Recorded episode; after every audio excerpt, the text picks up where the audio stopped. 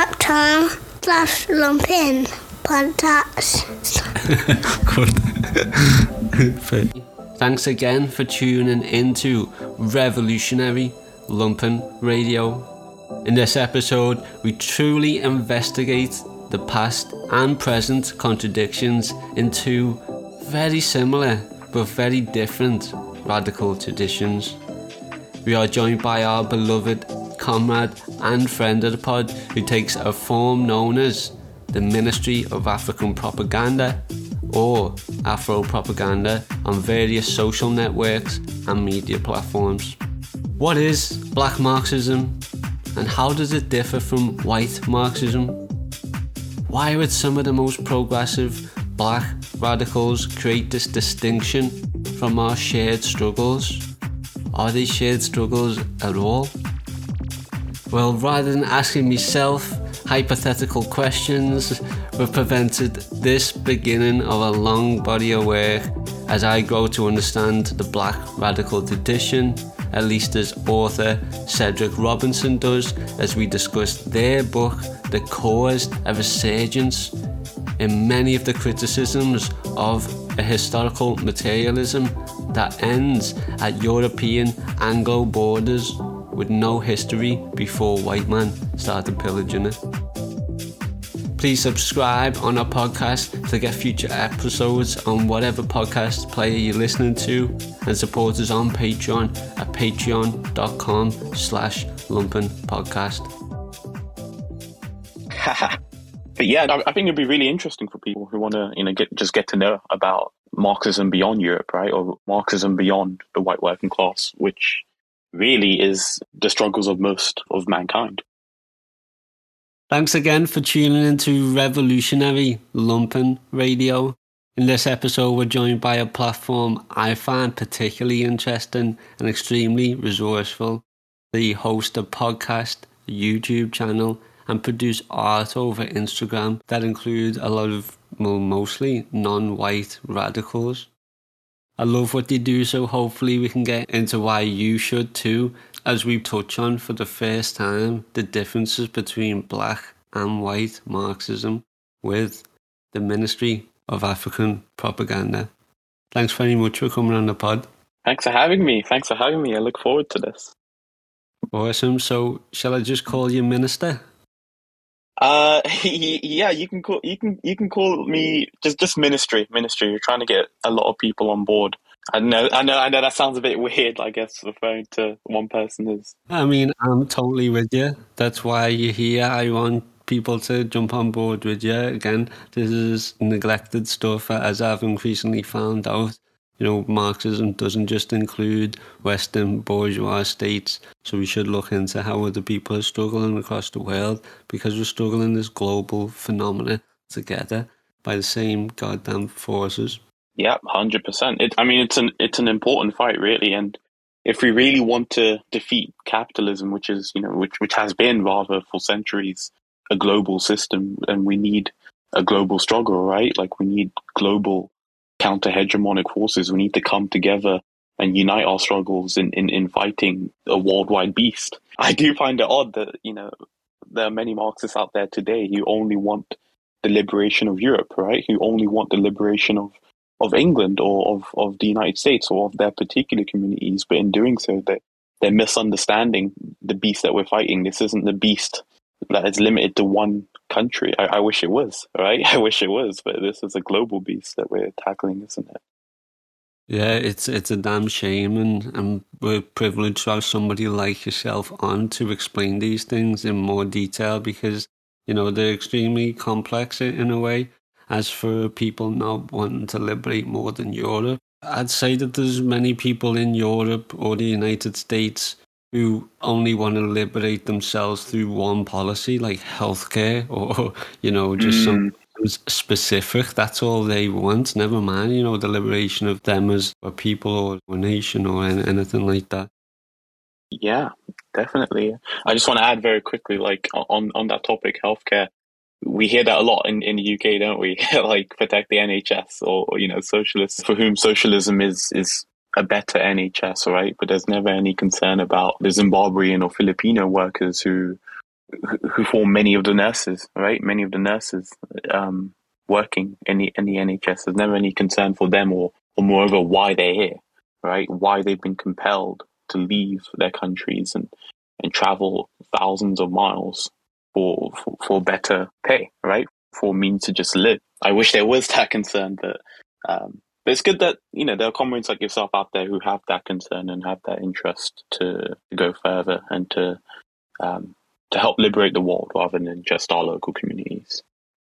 Thank you, comrade, and I'm very concerned. I'm very concerned that people don't appreciate those human beings who are doing incredible work to help other human beings. And this is why we need solidarity because, like, if you're only listening to like Western bourgeois Marxism, then you're missing out on, on the reality. Yeah, that's spot on. It's exactly that. It's exactly that. You're missing out on on so many realities, right? Like so many lived worlds, and and just to add to that, like the the fact that racialized struggles aren't aren't recognized because of that fact, right? Because they're they're non-white. It works in a similar way to how a lot of working class struggles just aren't recognized because they don't have the verbiage or the word salads that, that we see a lot, right? The word salads that we see a lot on Twitter, at least, and in a lot of contemporary Marxist circles, right? Like they get that this is a working class struggle. This is a people struggle. This is about the people. This isn't about, you know, like gatekeeping in a way, right? Defo, because again, this is something we're focused on revolutionary lumpen radio. So I've come at it from like everybody's talking about the motherfucking working class and that, while so many people, you know, are on benefits or they're out on the streets or they're in jail or they're forced to turn to sex work or they're just disabled and can't work or they're just, you know, suffering their own struggles through ableist and eugenic oppression. Mm. This isn't even excluded. This is how revolutionary lumpen radio come about. Because I was excluded from like so-called revolutionary organisations in the UK because I was like lumpen background. So it was like ostracized. So like I've looked more into Marxism generally, and Marx was against the lumpen proletariat. So mm-hmm. we've pushed to give the lumpen proletariat like a voice. You know, all these people a voice, and it is the most oppressed people in society. And Marxism's failed to recognize them for revolutionary potential. So that's what we've constantly pushed forward the revolutionary potential in Marxism within the lumpen proletariat while just showing, you know, amazing people today who are struggling and why they're struggling and why they're forced to do things that these Marxists look down on with their bourgeois moralities that we're trying to get across to fucking people because nobody else has told them this shit. So, uh, yeah, that comes into again why we need to support Marxists, you know, overall and just the people overall not just working class. I mean, come on, people. um, like, wherever there's the working class, that's where capitalism is. We want to annihilate that contradiction, basically. Um, and we'll get there through socialism, but we've got to get there through getting everyone on board. Mm. We've got to learn a lot to do that. You know, we've got to do a lot of fucking homework. You know, it's not going to be easy, but you know, we've got to struggle and we're going to do this together. Yeah, 100%. Just to add very quickly to that, like, I think Fanon says a lot on that. Like, like Fanon, who is widely accepted as a phenomenal black Marxist I'm pretty sure he uh, said that it is the lumpen proletariat and not the groups traditionally identified as revolutionary actors of history. Rather, it is the lumpen proletariat who are the most revolutionary force in social change, and it is with, from, and among them that we should be organizing. but we have the opposite of that right now, don't we? Like we have the opposite of that right now, which is a great shame. But it's great to, you know, it's great that people like yourself are, are doing the good work that needs to be done in terms of reorienting our focus when it comes to the struggle. Yeah, music to my ears, comrade. You're extremely well educated and informed for this. That's why I knew it was going to be such a great conversation. I'm just going to throw in one more spicy take kind of for a laugh before we move on for the pod. And I just want to say that Mao China was brought about by the peasant revolution, you know, was brought about by lumpen proletarians. They weren't the working class, you know, they were peasants. And that is the only lasting communist or socialist society today that is actually withstanding imperial oppression you know, Cuba's there, but you know that's more seed socialism. China's maybe about to break seed socialism. Maybe it has. I don't know. That's another subject. Yeah, yeah, that's that's a great point. Mass line and, and Maoism in general, hundred percent is yeah, you're right. Like, look at the result. You know, this is the only close to socialism state left standing in our world today. I just love it. For me, it's just, it, I just love it. I love it more than, you know, I've, I've got a lot of criticisms of the USSR, you know, particularly its pedagogical approach to informing the masses, right? Like, it's almost like there was a, an understanding where the, the masses were like empty vessels who needed to be filled with logic and with understandings that came from the top down, right? That came from the party or the bureaucracy. Whereas in China under Mao, we see the opposite. You know, we see the masses privileged. We see the many. We see the people recognized as the primary drivers in history and, and you know rather than us teaching the, the masses we the masses teach us right like this is the basic understanding that we should all as communists as real authentic communists operate with. We are to be taught by the masses. We are to be trained and to learn and, and to be organized with, from, and among the masses. And that is the only democratic and authentic form of revolutionary organization, in my view. But yeah, we'll explore this later um, because this basically this is central to the Black radical tradition. Like, there's so many overlaps between the Black radical tradition and, and, and mass line. There's so many overlaps in terms of them both being people oriented, them both being mass oriented. It's it's not about people at the top, you know, imposing uh, some sort of state sanctioned agenda onto the masses. Rather, it's about the masses organically developing their own leaders who who truly represent them. Do you know what I mean?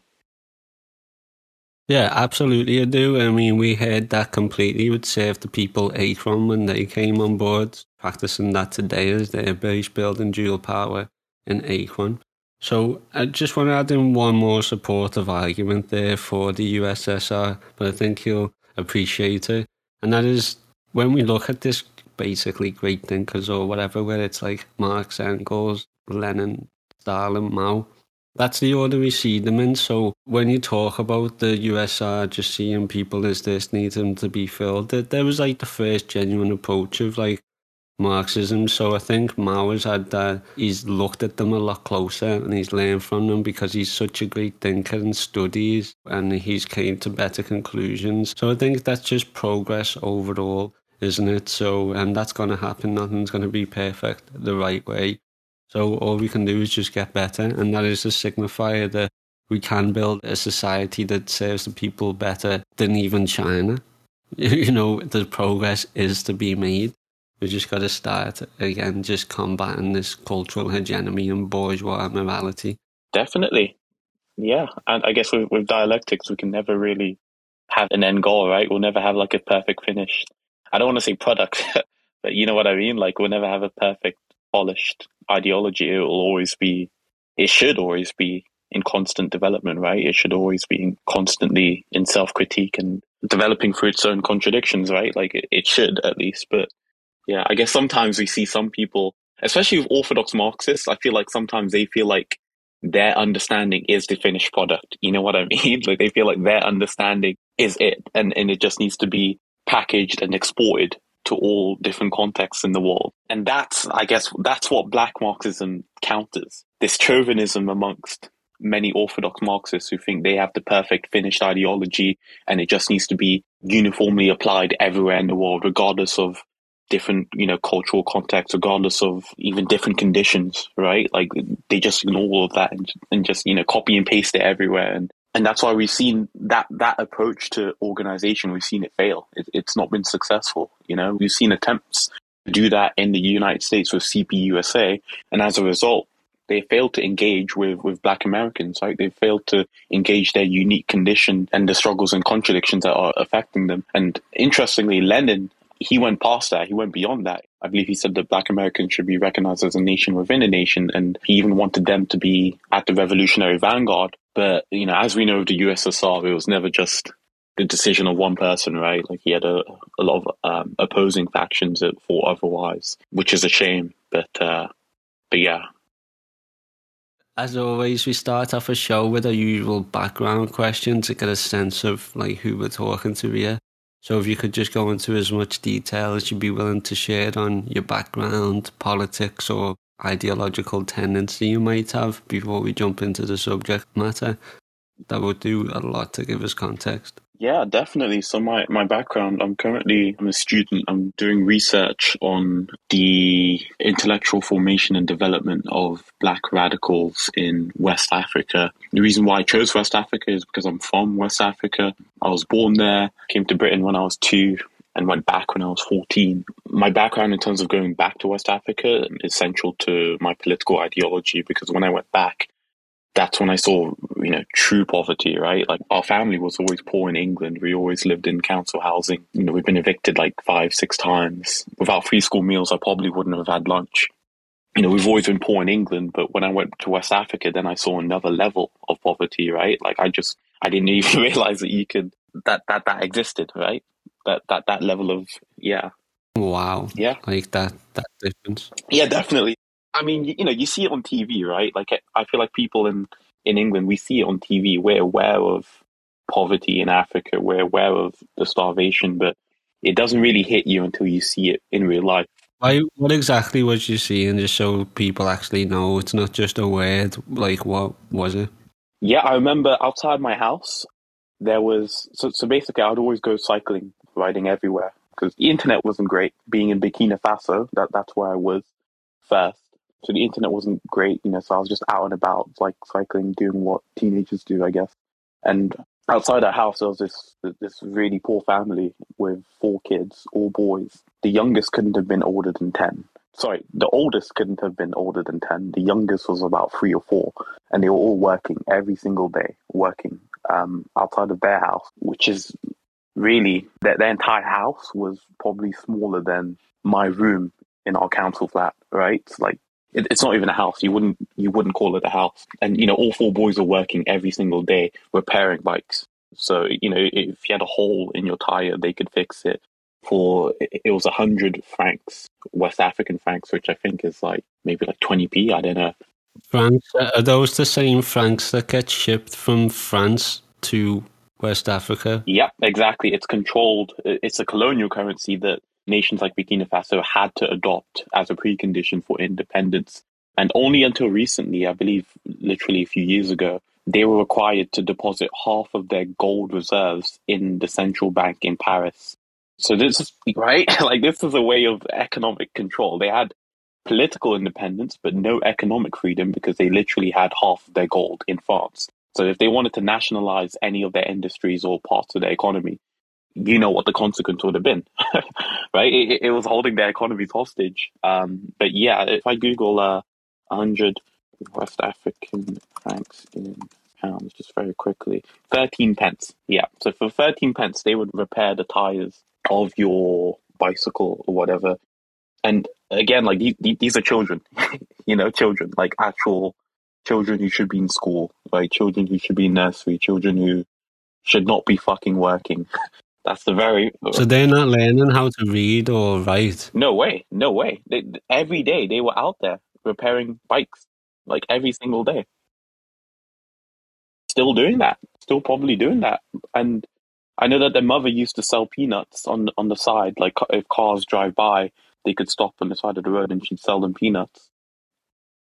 But yeah, that, that's them. You know that their life pre-decided for them simply because of the, the environment that they were born into, a, a racially colonized country that that is still colonized today. And, and it is their labor that feeds the economy of, of France and Europe in general, right? Burkina Faso has a lot of multinational firms from France as well as Canada who use that kind of labor. Um, not those specific kids, but I know that there were kids working in mines, right? Kids working in mines in Burkina Faso today in our world making profits for these multinational firms headquartered in Paris, headquartered in Toronto, headquartered in, you know, wherever in the global north. And that's really fueled the main thing that I'm focused on in terms of praxis. I'm trying to push for due diligence laws in global supply chains in the global north. So forcing companies that are headquartered in France, Germany, England, uh, America, forcing these companies to make sure that there are no human rights abuses and exploitation in their supply chains and no child slaves. Because those kids who lived outside of my house, they were child slaves, right? The kids who were in mines, they are child slaves too, right? No child can consent to working, let alone working for pennies, just to live, just to starve, just to just to have food, the basic necessities. And it's a great shame that, that, you know, Europe, the so-called home of civilization, the home of human rights, equality, justice, fairness, all of these things, right, that which, which, Europe loves to boast about. Europe is its home for all of these things, yet its companies do these horrible things abroad, right? Its companies have literal child slaves. Its companies ruthlessly and brutally continue to exploit the global south today. And this isn't a secret. Like everyone knows about sweatshops, right? We all know about sweatshops. We all know that kids in, in Africa and South Asia, you know, work. We, we all know this, yet somehow, you know, we, we don't have the laws preventing this. And it's just, it's a bit mad to me that in 2022, we still don't have legislation against it. But that expropriation of the third world has been going on for 400 years, brings us to another revelation, namely that the third world is not poor. You don't go to poor countries to make money. There are very few poor countries in this world. Most countries are rich. The Philippines are rich. Brazil is rich. Mexico is rich. Chile is rich. Only the people are poor. But there's billions to be made there to be carved out and to be taken. There's been billions for 400 years. The capitalist European and North American powers have carved out and taken the timber, the flax, the hemp, the cocoa, the rum, the tin, the copper, the iron, the rubber, the bauxite, the slaves, and the cheap labor they have taken out of these countries. These countries are not underdeveloped, they're overexploited. It leads us all to the same fucking conclusion time and time again. It's because of racism. They don't care because of racism. They dehumanize these human beings. It's just fucking Africans, you know what I mean? They dehumanize them. And that's how these things go on. That's how genocides take place. That's how it goes on. And that's why we've got to constantly fight racism if we're ever going to fight imperialism. When I say, you know, these bourgeois Marxists, you know, I might slightly be saying he's a fucking racist as mm-hmm. well because you aren't looking at fucking the, the, amazing work that like black radicals have done or listening to them. You're just constantly trying to fucking all intellectually masturbate with with each other and, and it's disgusting because them fucking kids are out there starving, you know what I mean? And I participate in fucking internationalism where I can, you know, I'll do fucking Palestine action because those weapons are coming from fucking the UK, literally being used and tested on the fucking captive civilian population of Palestine or to facilitate a fucking genocide and fucking apartheid. So how many Marxists in France are fucking mad that, you know, francs are going to fucking these colonies. You're, you're spot on with everything that you said there. I think it points to two things. The first thing being that you're right, like they've accepted that, that Africans and, you know, South Asians, people who aren't white are inferior to them, right? They've accepted this. And that's why, you know, they, they don't care about Palestine, right? That's why they don't care about refugees drowning in the Mediterranean. People accept this. It's, it's, you're right. It's accepted. It, it is something that they don't, they don't care to challenge. And it's sad because as Marxists, you know, we should be aware of the base and, and, and superstructure. We should be aware of the fact that bourgeois dictatorship has with it bourgeois cultures, laws, understandings, right? Uh, superstructural um, understandings that, that justify bourgeois rule in the base. But instead of, you know, instead of understanding that their indifference to, to African pain and to South Asian exploitation is a part of that superstructure, right? Instead of critically recognizing that, they accept it. They accept it, and in their solutions, they they reproduce it. And I remember having Twitter beef with someone where, um, you know, I said to them like, okay, it's cool having a socialist state in, in Britain. That's what I want too, right? As, as, as someone who's got ties to Britain too, I would absolutely love to have socialism here. But how can we justify that if, if it is built on the exploitation of the global south, if it is if it continues to be maintained by child slaves in the global south. Is this the vision of Marx, right? Is this really the vision of Marx to have socialist states in Europe underpinned and, and maintained by child slaves in the global south? Because if that's the Marxist vision, then count me out, right? Because I, I want none of that. You know, but the truth is, you know, this isn't a Marxist vision, right? Many people who have come after Marx have contributed more to Marxism around the globe than Marx himself, you could argue. one being Mao Zedong in China, right? Uh, Ho Chi Minh in Vietnam. You know, we can point to a range of global south or third world Marxists who have done more in reality rather than just in theory for Marxism than any other global north, you know, Western European socialist contemporary or thinkers. So that's what I really want to focus on, I guess, the you know the black Marxist thinkers who have evolved Marxism in a way, right? Who have innovated it and extended it to their unique conditions so that it, it's truly radical and truly humanist in its end goals. Yeah, excellent. Well said. Uh, just want to give context. Uh, sometimes do this, give like historical context, like how this episode came about. Um, because since my episode, since our last episode with Comrade Jabir, the ghost of George Jackson, like I think they really just started to only understand like a fraction of what I need to learn about colonialism and decolonialism in order to support a free humanity.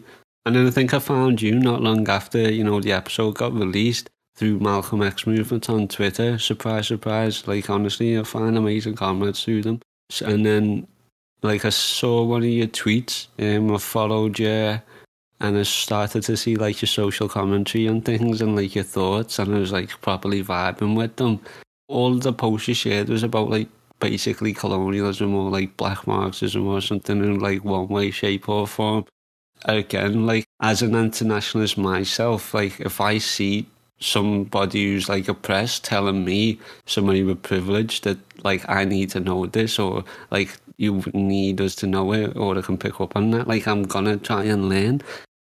But then I saw one of your tweets and it said while the fight of Europe's Marxists was against bourgeois structures of class exploitation, black Marxists had an additional and perhaps a primary fight against the white bourgeois structures and superstructures that constituted racial, capitalist, imperial domination worldwide. And I was like, whoa. this is almost like a holy Bible kind of shit. Is like exactly what I needed in my life. Do you know what I mean? It was like, and what is this resource? And it was also around the same time that I was about to dive into the book Black Marxism, which I actually think I found through Malcolm X movement. Surprise, surprise. um, so, like looking at with all these things taking taking place, you know, looking at your social media and seeing this tweet, I think, wow, this is like exactly what I need to understand because, like, I've never been exposed to this shit. I'm telling you, deadly serious. I've never been exposed to this thought kind of shit from like being a socialist and revolutionary for like over 10 years and like a lot of genuine like Marxist study within that. And it was looking correct to me. So I was like surprised. But now we're here together. So can I humbly ask you if you do, or does your ideology, so to speak, come from the position that black and white Marxist struggle differs, or that European Marxism is oppressive against even black Marxists. Could this be the case? Wow, great question. Great question. Before I dive into it, I would I would just also say Malcolm X movement. Yeah, definitely amazing, amazing resource. You know, follow on Twitter, Facebook, YouTube, everything. I've learned a lot myself from from um, MXM as well. But yeah, in regards to this question, great question. I would say I'd say both, right? I'd say that both black and white Marxist struggles differ in that, you know, they engage different life worlds, different struggles, different conditions, different contradictions, right? Different, just different set of phenomena that uh, uh, domination, right? Different things that are being dealt with and engaged, but also they don't differ in that both struggles are united, right? Like you can't fully defeat one without the other. You cannot have liberation for the white working class without liberation for the black underclass, and vice versa. Right? Both both struggles are, are linked. I'll get into this. So first off, black Marxism is is like a Bible to me right now. yeah, like that's a text that I would recommend to everyone and anyone to read. yeah, I'm on the same page. But go yeah. on, sorry to interrupt. No, no, you're, it, it is like a, it's biblical. It is biblical if you care about ending exploitation, full stop, right? In the text, the first couple of, uh, the first section is on European history, right? And when I first read this, I thought, huh? I'm, I'm learning about black Marxism. Well, I thought this was black Marxism. You know, why am I reading about European history? And it is only mm-hmm. after I, I, I, finished mm-hmm. reading the book and watched a few different lectures on it to really understand it, all available on YouTube, that I realized the reason why it dives firstly into European history and thus, you know, white working class struggles is that it seeks to show that racialism or racism, the idea of having race, predates capitalism, right? So a lot of orthodox Marxists will say that racism was created in the superstructure by capitalism to justify the exploitation of racialized proletarian populations. You know, Cedric Robinson in Black Marxism argues the opposite. He says that racialism actually clearly predates capitalism and he points towards uh, the racialization of labor, or rather like pools of labor within Europe by Europe's pre-bourgeois forces. So he points to the Irish, uh, he points to the Slavs, or you know the the Roma as populations native to Europe within Europe that have been racialized by Europe in order to exploit their labor. With the Irish, uh, this is very clear, right? Like if, if you're a radical in England, then you should know, right? You should know or recognize how the Irish have been particularly and, and, and brutally racialized in order to be exploited by England. Strangely enough, this isn't actually true of all English radicals. There are a lot of English socialists out there who don't give a fuck about the Irish or, the Irish struggles, even though you'd think that it, the two are united, right? English working class struggles and Irish working class struggles are so united that it, it it's kind of mad to me to, to even think that you can separate the two. But you know, oddly enough, there are people out there who who do that. And in the same way that they separate European working class struggles from the working class struggles of the rest of the world, Robinson says, well, he shows us that throughout the book that the two struggles are linked in many ways. Robinson shows us how, when analyzing the exploitation of Europe's working class, you can't do it without also looking at the non European underclasses that created the primary products that would then be fed into Europe for its uh, working classes to manufacture into stuff. So, for example, let's take cotton, right? Marx and a lot of Marxian theorists will look at the exploitation of Europe's working class in cotton mills. For example, during the Napoleonic Wars, there was a point where there were more British soldiers stationed in workhouses in England, in the north of England particularly, than there were British soldiers uh, in active battlefields, right? Which, which that illustrates how even in the middle of an imperial war between you know England and France, Britain and France, sorry, two big empires, there was still a heavy emphasis on you know, militarily oppressing the working classes, right? Making sure that they kept working around the clock and, you know, there was no time to unionize, no time to organize and fight against their own exploitation.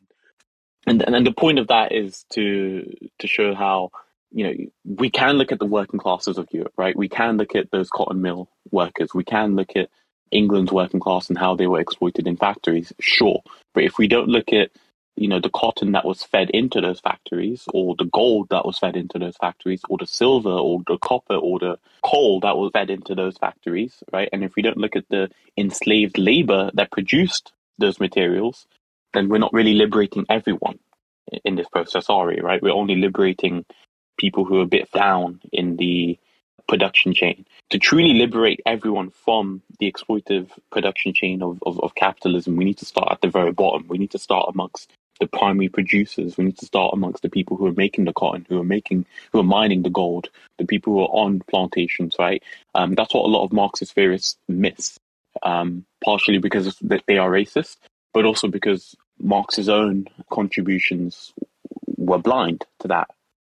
It, it was blind in that, you know, if you look at Marx's writings on India, for example, Marx justifies colonization in India because it brings Indian society closer to socialism, right? In his eyes. Likewise, Engels in his writings on Algeria uses a lot of just racist descriptions, you know, describing them as, as savage and and backwards. And, you know, both of them in describing the means of production outside of Europe, you know, vaguely refer to in Asia, they call it the Asiatic mode of production, which is just what does that mean, right? like this is a vague term that means. It just means it's it's a bunch of Asians. They're not white. Who cares? Yeah, right, right, and, and and it means it actually means absolutely nothing. And so you know, because of all these flaws in Marx, and you know, before I It means n- not us. Yeah, But yeah, yeah. And like to be fair to Marx, though, like the, you know, there are a lot of positives. Uh, topic of you know the material conditions affecting people outside of Europe. For example, he has a very famous quote in which he says, "Without slavery, you have no cotton. Without cotton, you have no modern industry. It is slavery that gave the colonies their value. It is the colonies that created world trade, and it is world trade that is the precondition of large-scale industry." Thus, slavery is an economic category of the greatest importance. Right? So clearly in this quote, he recognizes what we've just said, right? That you need to start at the very bottom of the production chain. You need to start with the raw materials that are, that are produced by enslaved peoples, right? That that's where our analysis really needs to start if we are to properly liberate all workers around the globe from the, the stranglehold of capitalism. But even though he recognizes it, it's really just that, right? He he doesn't really expand a lot further on this. He doesn't mention the Haitian Revolution, for example, which you know happened 50 years before his birth, and today the Haitian Revolution is still the only successful example of the slave revolt in all of human history. Right? It's almost as if Who are you talking about, Marx? yeah, yeah, yeah, Marx. I'm pretty sure Marx has never referred to the slave rebellion in Haiti ever. Marx and Marx and Engels. I might have to Google it just in just in case. Marx and Engels. Whoa! No, I mean it's it's not surprising. Again, like we said in the Ghost of George Jackson episode, we touched on how George Jackson, even Huey P, and a lot of the Black Panthers and you know Black Marxists aren't on Marxists.org. So we were asking why that is, and um, you know again, and you know what um, Comrade Jabri's answer was. He says that you know Marxist.org just probably from people who come from a more bourgeois liberal background. and like it's true, you know, these Marxists in the imperial court need to realise that we're listening to the wrong people. You know? Yeah. It's it's that simple. We're supporting people who are just recycling, you know, white Marxist history when we should be listening to the oppressed history that is being neglected to us. And a lot of it, to be fair, is because it happens in places where they speak a whole other language, mm. to be fair. So, you know, it takes time to translate these things, but we live in an information era. I'm starting to think there's an excuse now to start looking to identify that there is a black Marxism. And that says a lot about contemporary Marxism today. Yeah, no, definitely. I think yeah, two points on that. Like, firstly, like even in in the United States, you know, or or in England as well, we have black.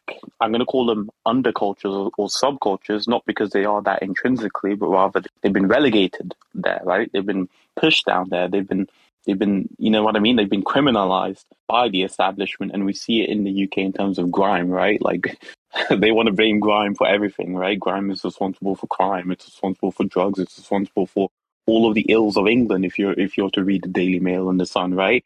And in the United States, people like Huey Newton, people like the Black Panthers, people like even Tupac, right? Criminalized, criminalized, targeted, persecuted by the white liberal establishment because what they are saying, their cultural expressions aren't just that, right? That This isn't just like a black culture that is being criminalized by a white society. Rather, their cultural productions are, are anti-capitalist. They are anti-imperialist. They are a challenge to the establishment because within it is contained a lot of truths that people think we can only exclusively get from Marxists, right? Or we can only exclusively get from bourgeois academic Marxist theorists. But this this is the exact opposite, and this is what Cedric Robinson points to when he elaborates on the black radical tradition. The black radical tradition is simply the black masses, right? The revolutionary black masses who formed many slave revolutions throughout the Americas. For example, the Quilombos dos Palmares in Brazil, the various maroon communities of you know Jamaica, Mexico,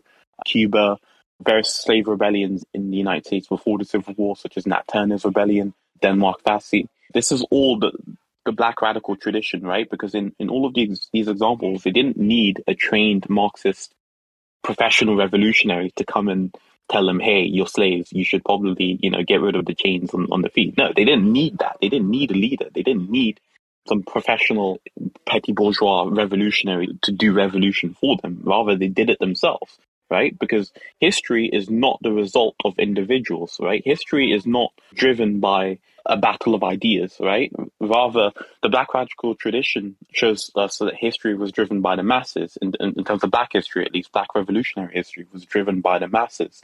And, and that was the case in Haiti, right? That was a revolution of the masses. And that's also the case in anti, throughout anti-colonial Africa, right? In Guinea-Bissau, in Mozambique, in Angola, in South Africa too, against apartheid, right? Like they jailed Mandela, they killed Steve Biko, but they couldn't kill the movement because the, the movement did not require trained professional revolutionaries. It did not require individuals. These were mass movements, mass radical movements standing against racial capitalism. And what he distinguishes as racial capitalism is what we mentioned earlier, right? About how Europe racialized its own communities, how Europe exaggerated the differences within its own internal populations, right? So whether it was a north-south divide or the Irish or the Romani or, or, or, you know Jewish people too, right? Europe would exaggerate these differences within its own internal population in order to exclude and exploit them and justify particular social formations. And then once Europe did this, it then exported this to the rest of the world. It exported this through colonialism. It did to the world what it did to itself first. That's the key distinction that he makes with racialism predating capitalism rather than you know race being a, a manufactured product used to justify capitalism race predates capitalism. Racial exploitation is what came first and it developed with and along cap alongside capitalism to become what capitalism is right? So just to summarize the point he's making is that capitalism isn't non-racial right? Capitalism is racial and it always has been racial. Racial capitalism is what capitalism actually is. And we see that Europe racially cap- colonized its own populations and, and then it did it to the rest of the world. But it's just unfortunate that a lot of Marxists today think that capitalism is non racial and that actually people like Mao, people like black Marxists like Fanon or you know Aimé Césaire are the ones who are actively like adding a racial component to capitalism when that isn't the case. Capitalism has always been racial. It's just that orthodox Marxists are just blind to race as a, a dynamic of oppression. Yeah, well said, comrade. I think you've just added the second level of inquiry in my mind that requires deep investigation. The first one being racism existed before capitalism. Mm. That's one thing that's worthy of the study. Yeah. Yep. Thank you for those contributions. I'm seriously going to take this away. My listeners aren't going to have a choice. They're going to have to listen to more of this from other guests. And once I've read more, I'm going to try and do my best to synthesize these thoughts with people and how I think people should consider, you know, each other in the class struggle. So I'll just ask you a question about black and white Marxism, how they differ presently. But as for the future, would it appear to you that we have to try and blend these lines of thoughts together if white imperial core Marxism has previously failed to synthesize the non European capitalist struggle? Um, yeah, yeah, no, it's a good question as well. I think, I think it has to. It has to. The two have to. White Marxists need to stop being white Marxists, you know, and yeah recognize that, right? Like, it, like it's not a battle against capitalism, right? It's a battle against racial capitalism. They have to recognize it if they want to properly defeat it. This is just the truth that they need to come to. Otherwise, it's just going to be failure.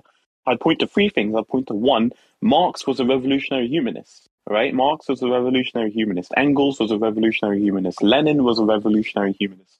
You know, all of these great Marxist, Marxian theorists that imperial core bourgeois Marxists love to, you know, quote and stand, they are revolutionary humanists. And so they are betraying their cause, right? They are betraying their, the spirit of Marx by, you know, by being chauvinists like this and not giving rat's ass about, you know, working class struggles around the globe, right? They are betraying that revolutionary humanist ethos. And I feel like a lot of people forget that. Like we're trying to as Fanon says, create a new man, right? A, a, new society, new mankind that is free of, of this parasitic disease that is capitalism and bourgeois exploitation, right? This is our end goal. This is what we want at the end.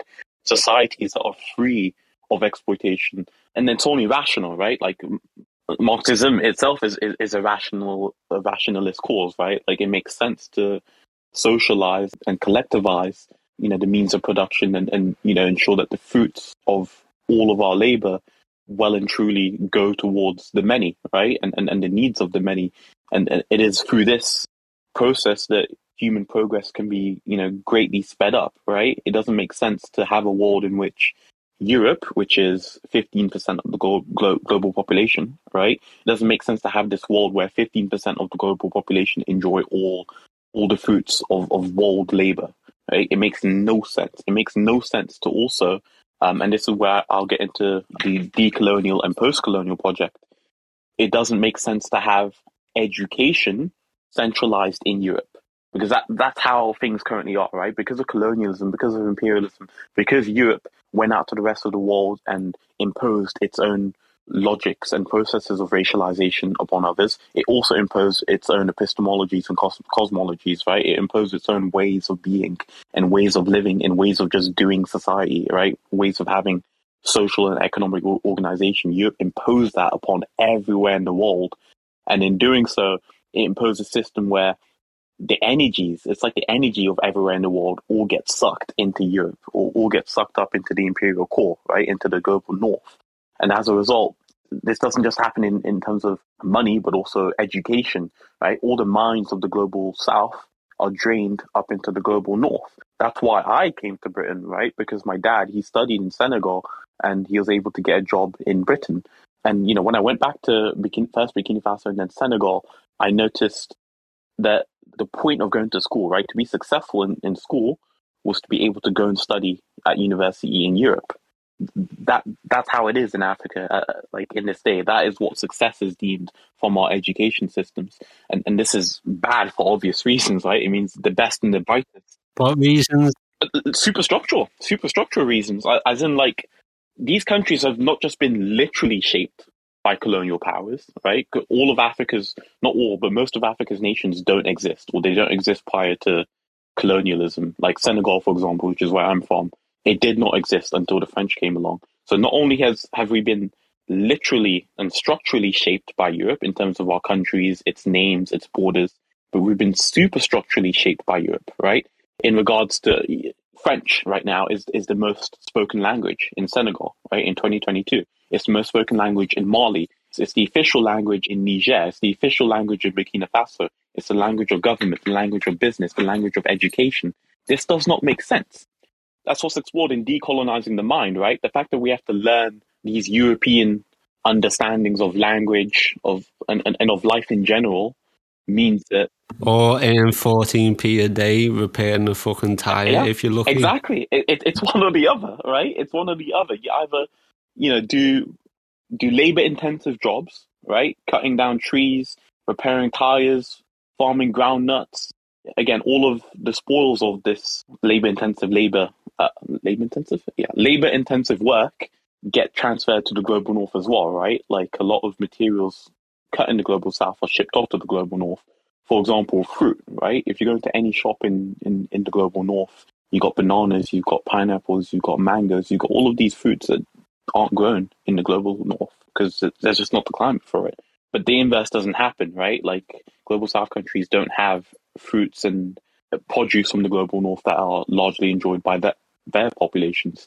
Sorry, I'm confusing myself here. The point I'm trying to make is that global south nations are not just structurally shaped, but also superstructurally shaped by the global north to the point where it's not just our money going over over to the global north. It's not just our fruits going to the global north. It's our minds too.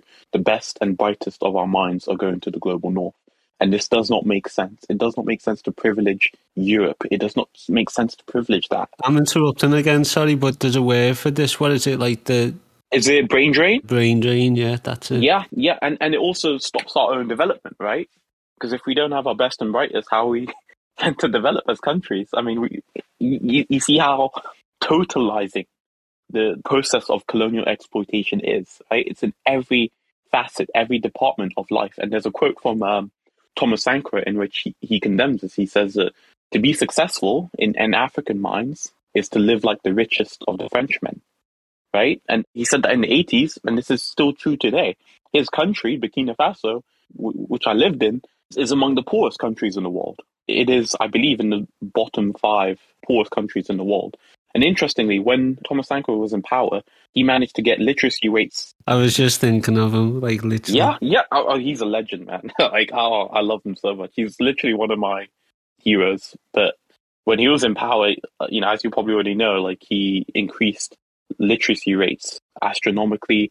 He reduced the salary of politicians in line with the national average. He managed to get the country entirely aid independent, right? Like they didn't need a penny of Western aid. It was self sustaining, you know, there was enough food for everyone. It was so promising, so promising until, you know, as you probably already know, he was removed by a French backed coup and replaced with a neo-colonial dictator, Blaise Compaoré, who ruled for the next 30 years. And, and what is the result of it, right? What was the result of Blaise Compaoré's French-backed rule? What was the result of capitalism in Burkina Faso? The country being the fifth poorest in the world, right? A place where I walked out of my door and I see kids repairing tires. Like, is is this the point? Is this the purpose of capitalism? I'd say that it is in the global south. Like that, that's exactly what it wants. It wants to to suck the life and the soul out of our land, our labor, our mineral wealth, and redirect everything back up to the global north as it has always done for the past 500 years. And yeah, I guess that, that just describes the um, the unique struggle that people in the global south are facing that people in the global north don't always recognize. And I mention this because, again, Europe is only 15% of the world. This system is not going to maintain itself. This will not continue forever, right? This will not continue beyond the next century. Eventually, there will be a revolution. There will be a revolution in Africa. Inshallah. I hope so, inshallah. There will be a revolution in Africa that will undo this wicked system of, of, of exploitation. And honestly, right now, Europe has a chance to avoid that by doing the right thing, right? By doing the right thing and by stopping these patterns and, and relations of, of exploitation, by putting an end to neocolonialism, by stop by, by putting an end to um, you know the child slaves that, that it uses. Uh, but Europe doesn't care to do that, right? European capitalists won't do that. European liberals don't care about that. And right now, it seems like European Marxists also don't care about this and yeah, I, I, guess that's why I'm saying that the um, the struggles of, of, of white Marxists and black Marxists have to be intertwined because if we are to reach the end goal of revolutionary humanism, we need everyone to be free and liberated. We need everyone to be beyond these structures of exploitation. Anything else is a betrayal of the spirit of Marx. So, so beautifully said. I love that taking the position that anybody not standing for revolutionary humanism is betraying Marx, and Marx obviously saying that communism is the start of human history.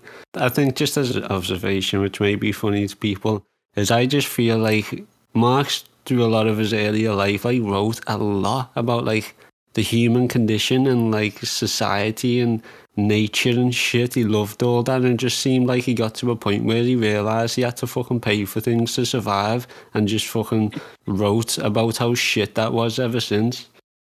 Yeah, so, yeah. What about you? What about your work specifically? Does your platform target Marxists or decolonialists, Pan Africans, black, white people, and why is it important to work that way to you? Um, so it, it kind of targets all of them because I guess one thing I'm really privileged is the Black radical tradition, because you know the Black radical tradition was was, was large was behind the end of slavery in America, as well as you know elsewhere in the New World. The Black radical tradition was behind the end of direct colonialism. It was behind the end of apartheid. You know, the Black radical tradition is, is what I, I, I privilege because it is the force that has consistently, throughout the centuries, fought against racial capitalism. It has consistently fought against empire and imperialism. And as we know, empire also, you know, uh, exploited the white working class too, right? Whilst the black radical tradition fought against the enslavement and, and racial exploitation of black people, in doing so, they were also contributing to the the fight of the white working class against their own bourgeois oppressors, right? So this is a truly revolutionary humanist project. And as a result, it's transdisciplinary, right? It's not it's not just Marxism, it's not just Pan Africanism, it's it's not just decoloniality too. It's kind of like a, a mix of it all, um, because it incorporates parts of it all, but also because those things like Marxism, decoloniality, Pan Africanism, they don't individually necessarily capture the Black radical tradition in its entirety.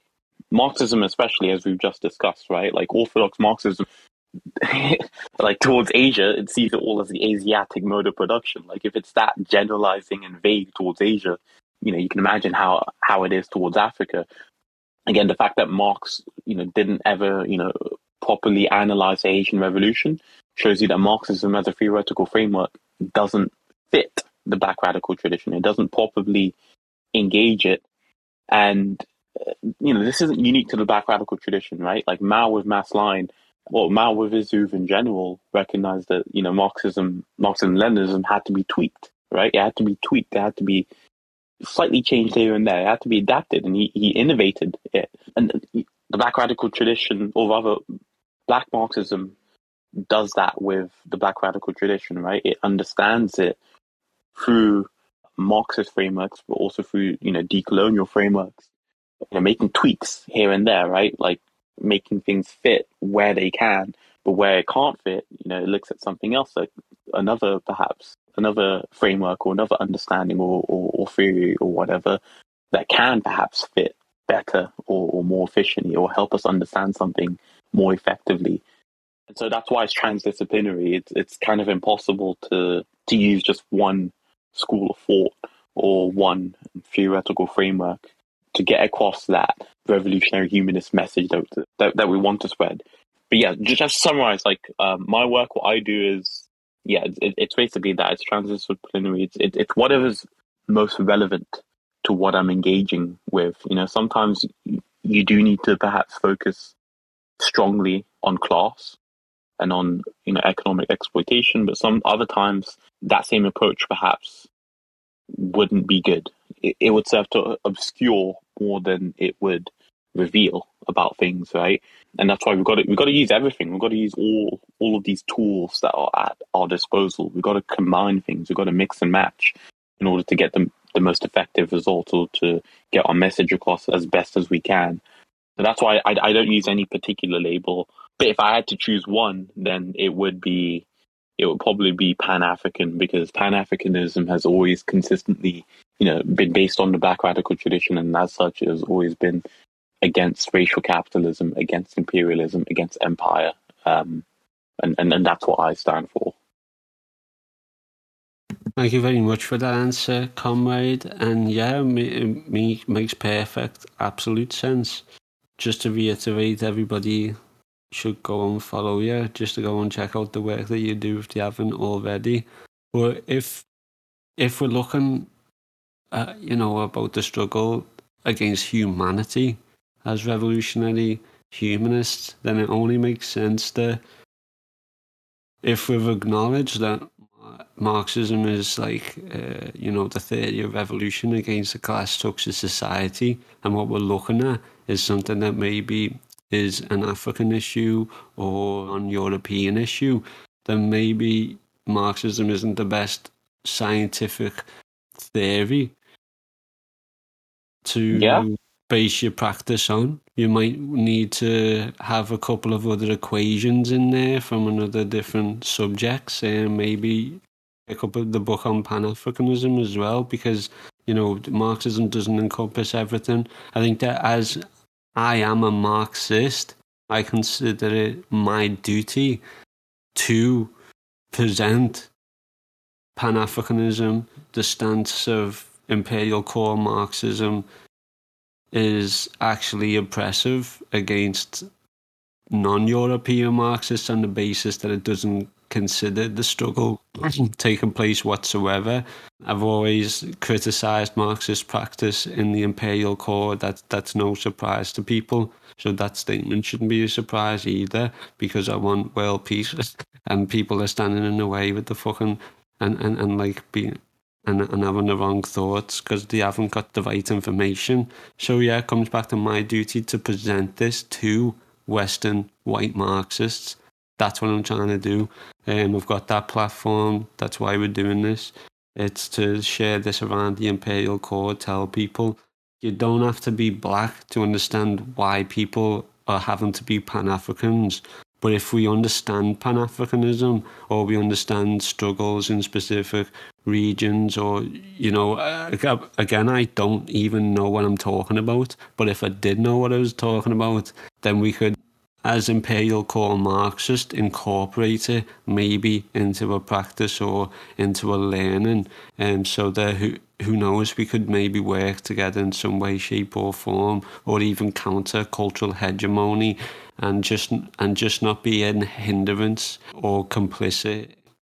Yeah, like not not not make it harder, you know, for for, for others in, in their struggles, and I think you know, just just going back to what you you know your work with with, with Palestine Action, I think yeah, it's already that, that's you know more more than can be said of of most um, of most you know English Marxists that I've met. You know, I, I think it's already a great start, and I think that honestly, one thing I put up to people is that if you're working class, right, and you're working in a, a weapons manufacturer, like a weapons factory, right, if we liberate you in terms of you know making sure that the the surplus value of your labor and reinvested into your community that's great right?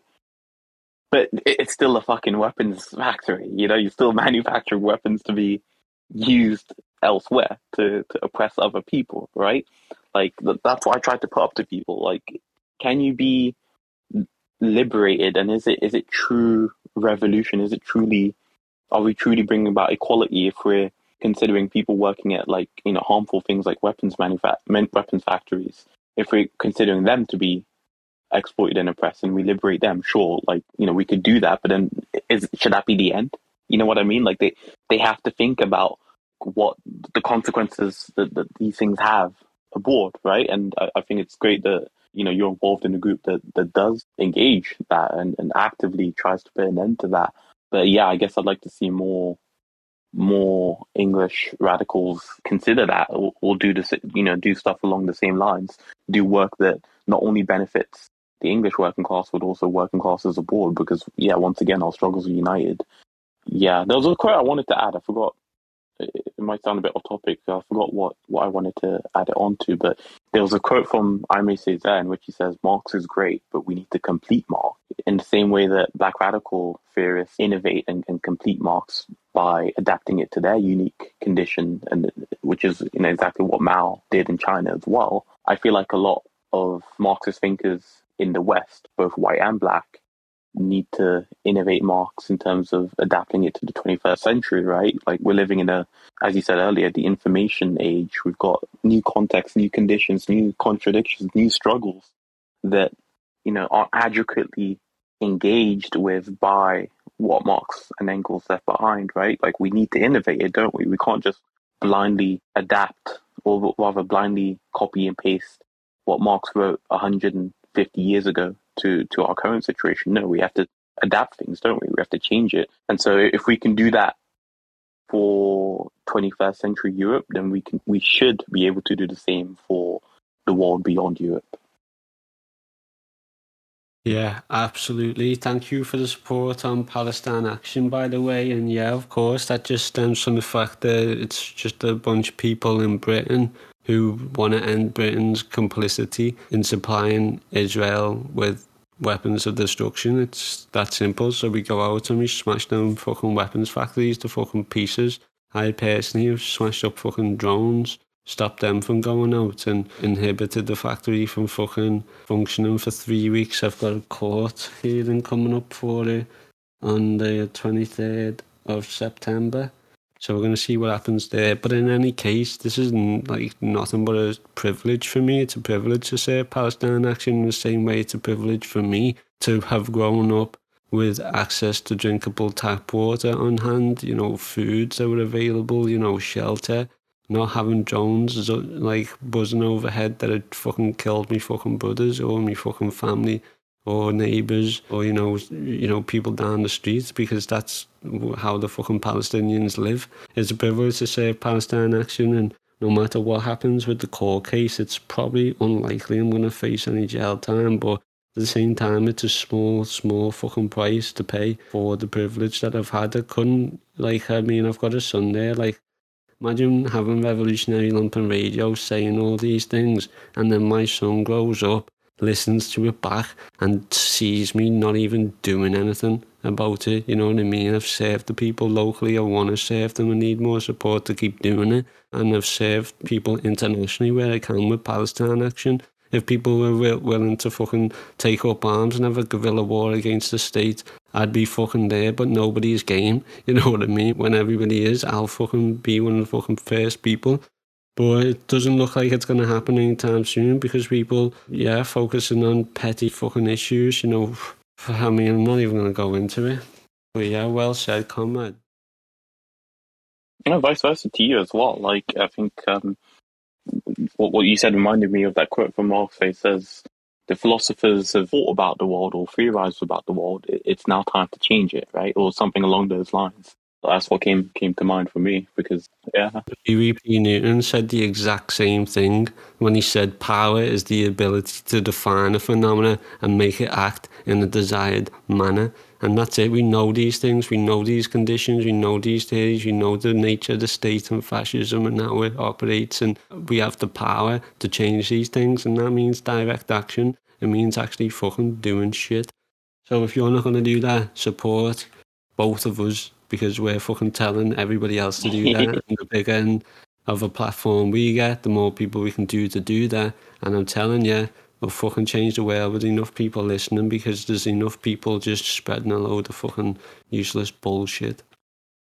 Definitely, definitely. Another quote by Fred Hampton on that actually. Theory is cool, but theory without practice ain't shit. I feel like that, that sums up what's just been said. Like, there's no point of us learning and speaking if we're, if we're not doing anything about it, right? Like, if we're not, if we're not changing anything. And at the end of the day, thoughts aren't going to liberate people, are they? Nope. So you can share that meme about all the fucking land being taken out of Africa and Latin America and then a big pile of it ending on the American and European continent, but that doesn't actually combat imperialism. Mm-hmm. Oh, yeah.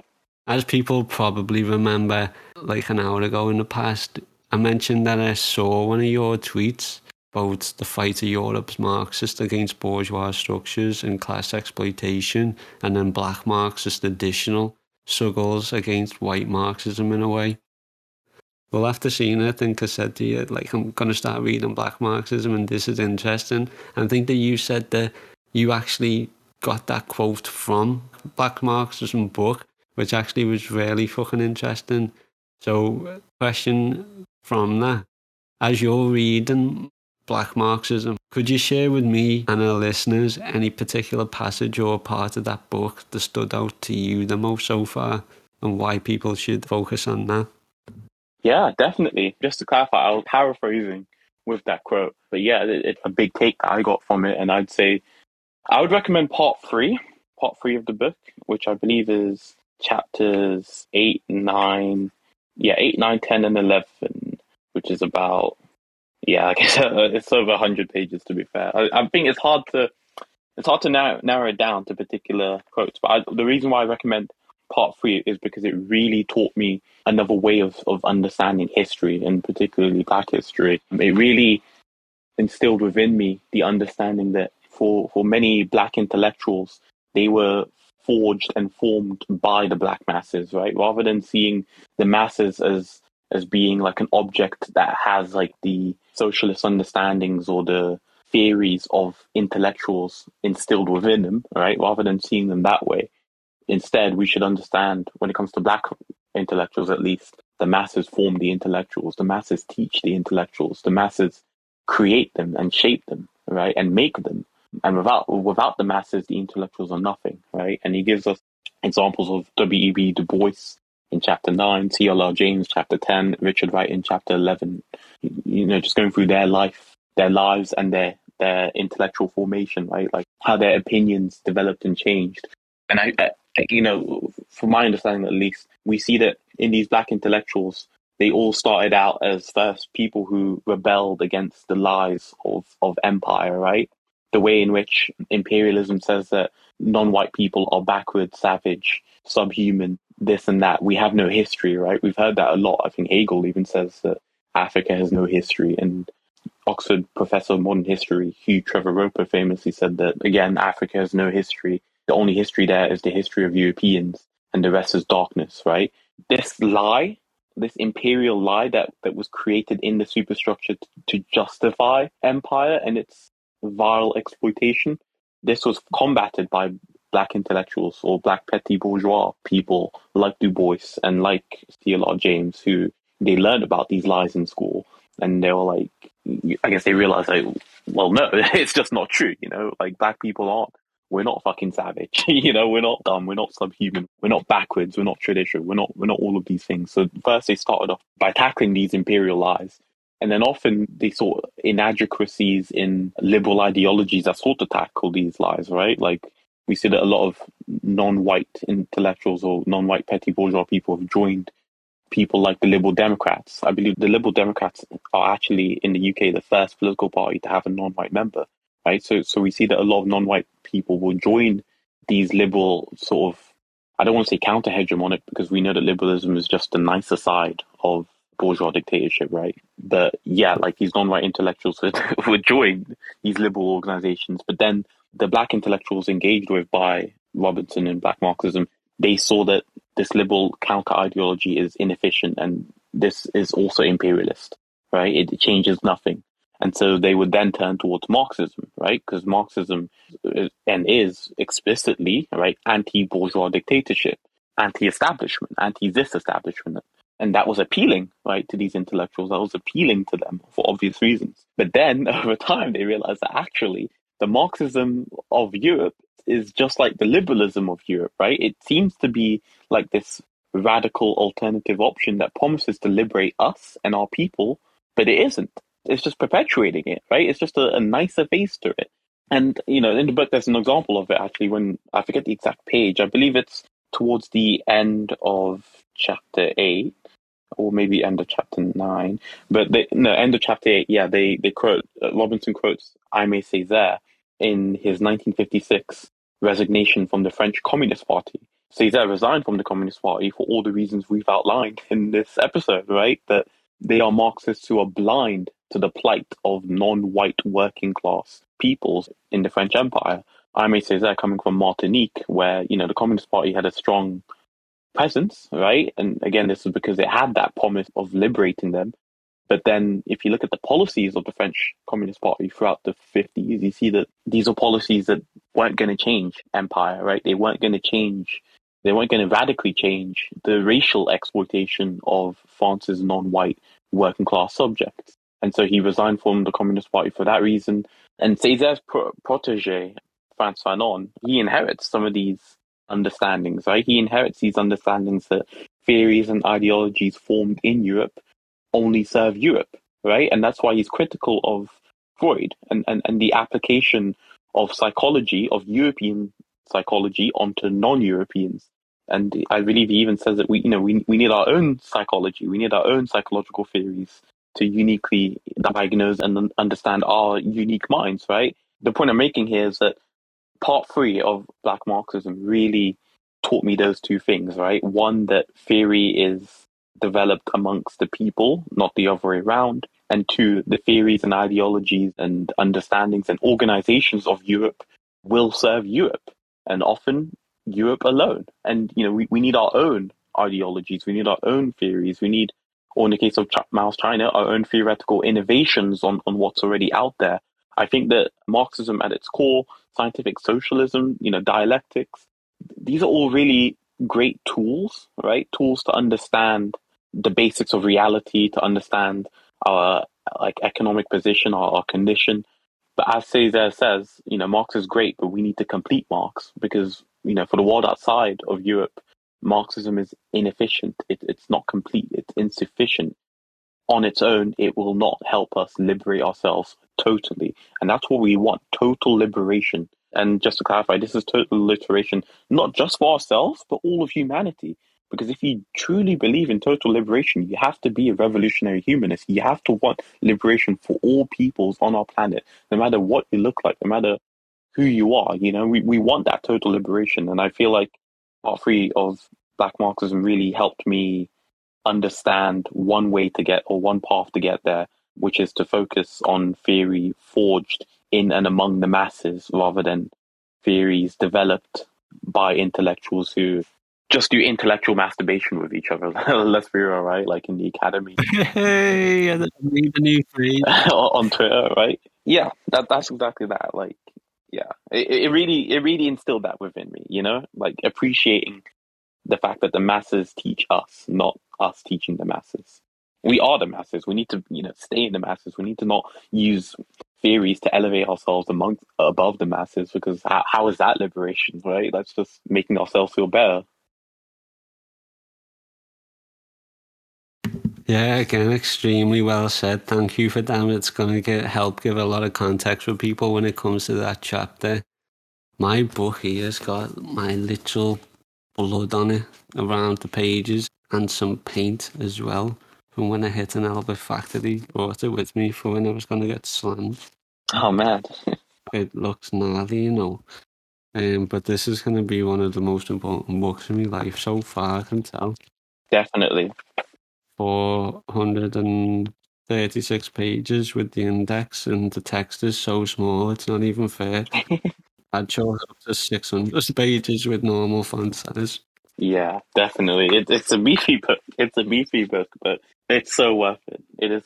Yeah, it covers a lot of neglected stuff. I'm sure if we all knew, we'd all be making a lot more informed decisions because that's all we want to do to build the world that we need. But if we're not getting the right information, we're not going to get to the right destination, are we?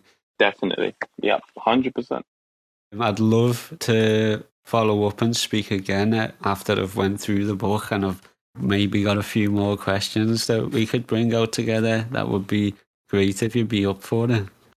Definitely, definitely. It's been great today. Thank you so much for having me. And I, I definitely look forward to that as well. You know, that I'm looking forward to it.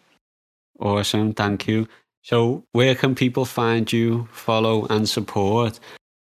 Where, oh, I've just fucked it up. can we get any final thoughts and then plugs here, please? Definitely. So, uh, at Afro Propaganda is, is my handle on most social media sites. A F R O and then propaganda P R O P A G A N D A. That's my Twitter, Instagram, YouTube, Facebook, TikTok, even where I just put quotes there with sound, with like the text to speech, just to make it a bit more accessible. And you know, if you go on my Twitter or my Instagram, they have like a link tree in my bio, which will link you to every single one of my social media accounts. So that that should all be there. Um, if you want to follow the Tory parody account, it's Malachi Dedeaux. That's Dedeaux is spelled D E D E A U X. And yeah, that's uh, that's where you can find me. Awesome, thank you. We'll include your link tree in the show notes, and I do encourage everybody to go and follow and support you in the future and all of your endeavours.